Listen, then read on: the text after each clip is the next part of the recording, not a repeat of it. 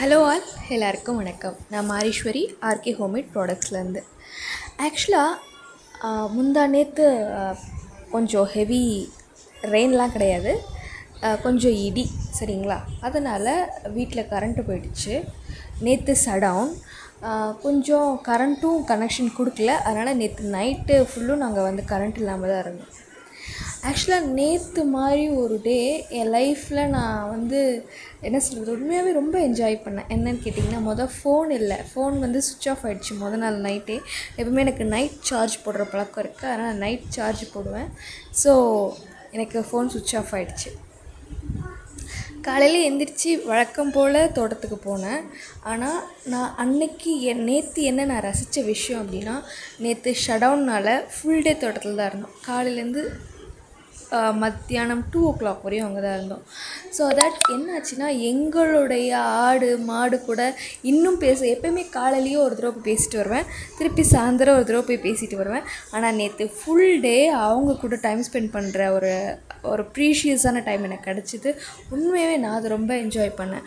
And then இன்னொரு என்ன விஷயம் நடந்தது அப்படின்னா மத்தியானம் ஒரு டூ ஓ கிளாக் போல் சரியான ரெயின் ஸோ அந்த ரெயினால் என்ன ஆயிடுச்சுன்னு பார்த்தீங்கன்னா வீட்டு ப வீட்டில் வர்றவங்க எல்லாருமே நனைஞ்சு போயிட்டாங்க.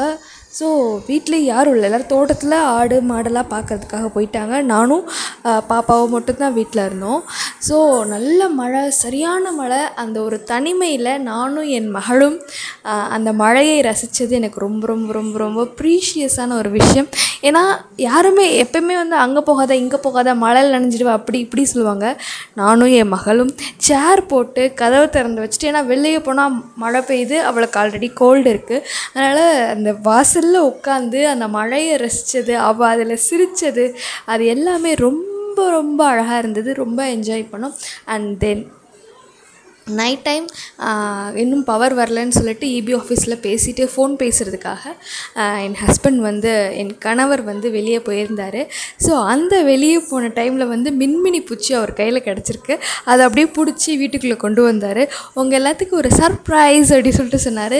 ஏன்னா நான் என்னுடைய வாழ்க்கையில் மின்மினி பூச்சியை நான் பார்த்ததே இல்லை. நான் இத்தனைக்கும் கிராமப்புறங்களில் வசித்தவ தான். ஆனால் எனக்கு மின்மினி பூச்சிகள் பார்க்குற ஒரு வாய்ப்பு கிடைக்கல. என் கணவர் அதை பிடித்து கொண்டு வந்து கையில் கொடுத்த பொழுது என் மனதில் எழுந்த ஆனந்தம் அப்பா! அப்படி இருந்தது.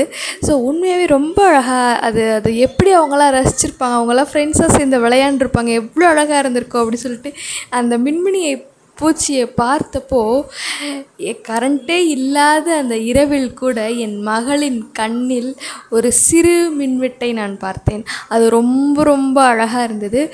ஸோ அந்த மின்மினி பூச்சியை பிடிச்சி விளையாண்டது. ஆனால் அவளுக்கு அது தெரியுது அது கொல்லக்கூடாது. கொன்னா அது வந்து லைட் எரியாது. லைட் எரியாது அவளுக்கு. ஸோ இன்னொன்று என்னென்னா கொன்னக்கூடாது. கொன்னா பாவம் அப்படி சொல்லிட்டு அதை வச்சு கையில் வச்சுட்டே சுற்றிட்டே இருந்தா. அண்ட் அப்புறம் வீடு ஃபுல்லும் பறந்துச்சு. அது மூணு பிடிச்சிட்டு வந்தார். வீடு ஃபுல்லும் பறந்துச்சு. அதுக்கு அதுக்கப்புறம் கொஞ்சம் நேரம் கழித்து வெளியே விட்டுறலான்னு சொல்லி அதை வெளியே விட்டோம். இந்த இரவு என் வாழ்வில் மறக்க முடிய முடியாத ஒரு நாளாக நேற்று இருந்தது.